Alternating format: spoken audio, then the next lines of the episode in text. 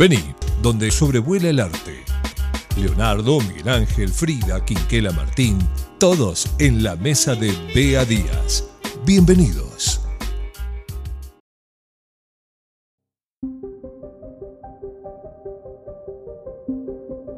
Bienvenidos a Arte y Anarquía. Este es un nuevo capítulo y en esta ocasión les voy a hablar de un artista que tuve la oportunidad de conocer su trabajo o alguno de sus trabajos y realmente me impactó. Se trata de Arturo Bordalo.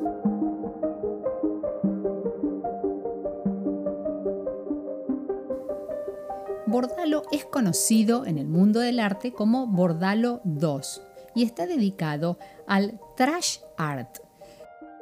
Para algunos, Bordalo pertenece al mundo del arte urbano, del street art. Yo creo que realmente este artista es un escultor y muralista sobre todas las cosas. Y más allá de esto, trabaja dedicadamente con todo aquello que nosotros desechamos para convertirlo en belleza.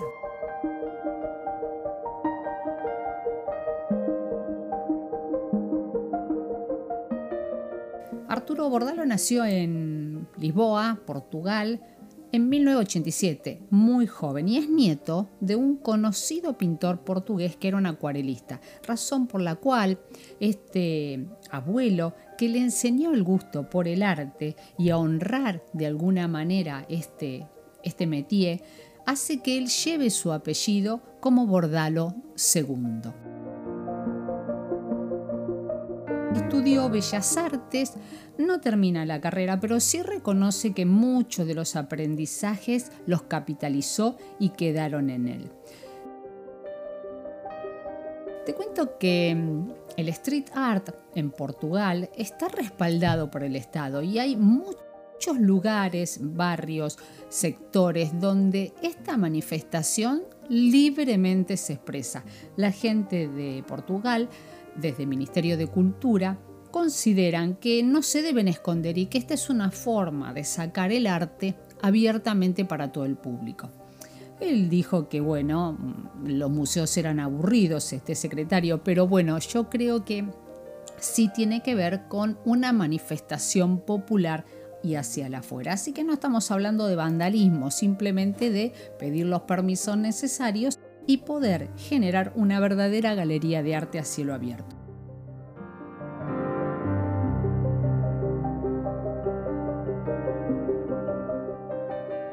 Él se inicia como grafitero, callejero, como todos los que están detrás de estas expresiones libres y populares, pero muchos buscando la concientización. Si bien hay un montón de artistas que trabajan con material descartable, incluido quien les habla, ¿eh? porque yo soy de las personas que en el arte utilizan el reciclado y aquellos materiales que no les sirven a nadie, digamos, dándole otra oportunidad, porque yo creo en las segundas oportunidades. Bordalo hace esculturas de gran, gran tamaño. Y no solamente los proyectos a fecha están en su país, sino que ya trascendió muchas fronteras. Hay proyectos de él en Berlín, Ámsterdam, Canadá, Londres, Brasil, Singapur, Haití, Estados Unidos. La verdad que creo que más o menos son 24 países los que tienen eh, imágenes y tareas en muros sin escultura. La que yo vi, la que tuve oportunidad de ver, es el lince que está en, Lisboa, un lince inmenso, que es la foto de la portada que acompaña este podcast y que en realidad está sacada con la intencionalidad de ver la altura de las personas con respecto a em, esa gran, gran obra. Les cuento que en principio me pasó que dije, ¿qué es eso? ¿Qué obra rara? ¿Qué fea? ¿Qué rara? Claro, es importante, impactante, pero es rara. La cuestión es que me fui acercando y en la medida que me fui acercando la fui entendiendo y en la medida que la fui entendiendo la fui admirando.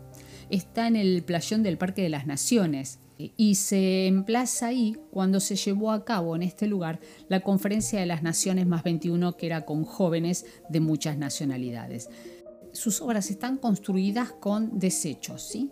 ¿Qué desechos en su mayoría plásticos, plásticos de todo tipo, de gran volumen, pero también hay este, en sus trabajos de descartes, hay ruedas, hay eh, autopartes, hay bicicletas, em, no sé, a ver, espera, déjame recordar, em, gomas, eh, pedazos de auto, muchísimo material que tiene que ver con alguna estructura de metal, tuberías, juguetes, bueno, muchos los utiliza tal cual los encuentra y otros los redimensiona para adaptarlos a, esa, a ese espacio. Él se dedica esencialmente al mundo animal y lo que busca es la concientización de lo que pasa en nuestro planeta cuando la basura invade la naturaleza y sobre todo lastima no solo a nuestras plantas, sino a nuestros animales. En cada lugar en el que va, toma un animal que es representativo, un animal que está en extinción de la zona, para poder hacer ver a la gente y hacer reflexionar qué es lo que ocurre.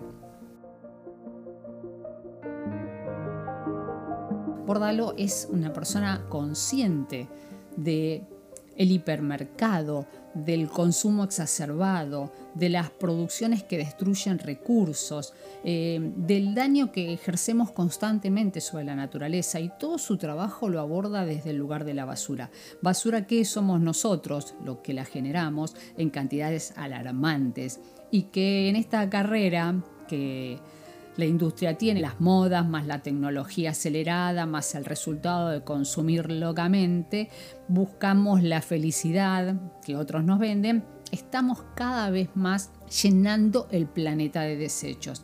Y el reciclaje y el concepto de sostenibilidad es esencial para poder sobrevivir a un planeta que nos está dando todo, ¿no?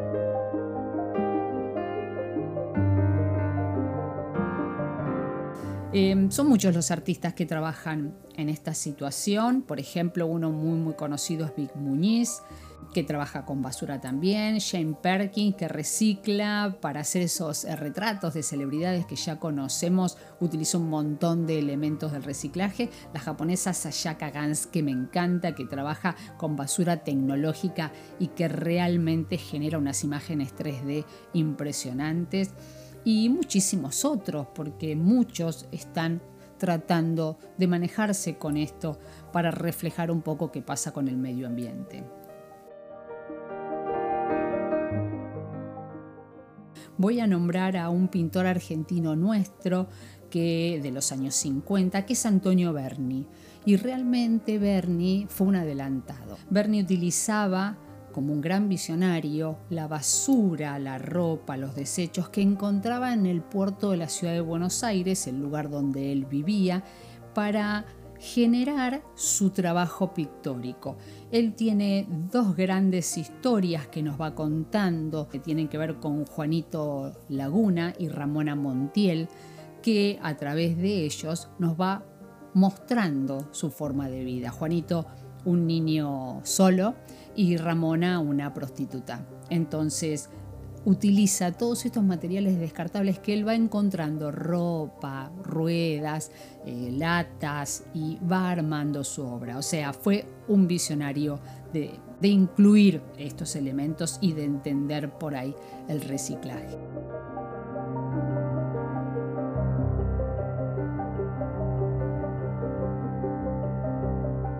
La técnica de Bordalo es puro freestyle, no hay nada que hacer.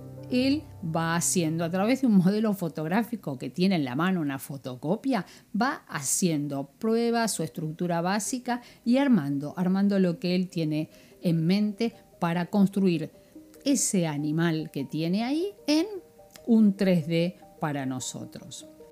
Su serie famosa se llama Big Trash Animal y es muy conocida y en realidad es con esta serie que está en esta representación de distintos países. Dice que ha hecho alrededor de 190 animales diferentes entre murales y esculturas y reciclado más de 60 toneladas de basura. Algunas de sus obras son efímeras, pero de todas maneras él considera que aunque esa basura vuelva al lugar que tiene, que es basura, dio una segunda oportunidad y una posibilidad de que el espectador pudiera mirarla desde otro lugar.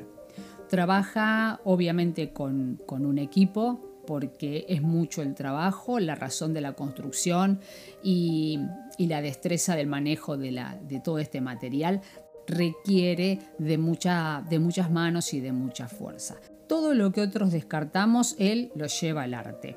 Plástico, basura, gomas, metal, autos, bicicletas, tuberías, todo.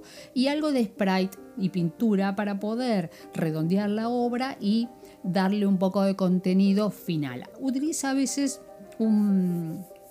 una técnica que es de, de mitades y deja la mitad de la obra como la pintura que se parezca lo más posible a ese animal que se identifican fácilmente y la otra mitad tienen tal vez los materiales tal cual están, ¿no es cierto? Como digo yo, en blanco y negro.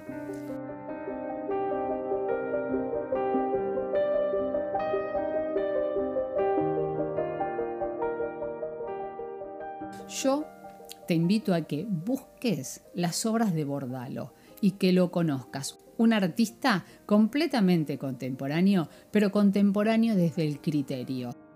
Por eso a mí me gustó mucho, por eso ver obra de él me, impactó y, y porque me parece que es la forma que tiene el arte de poder rescatarnos, de poder darnos un mensaje obvio, ¿sí? Y tratar de poder tomar conciencia desde algún lugar de lo que nosotros nos estamos haciendo a nosotros mismos y a nuestro planeta, que es el que nos da todo lo que necesitamos.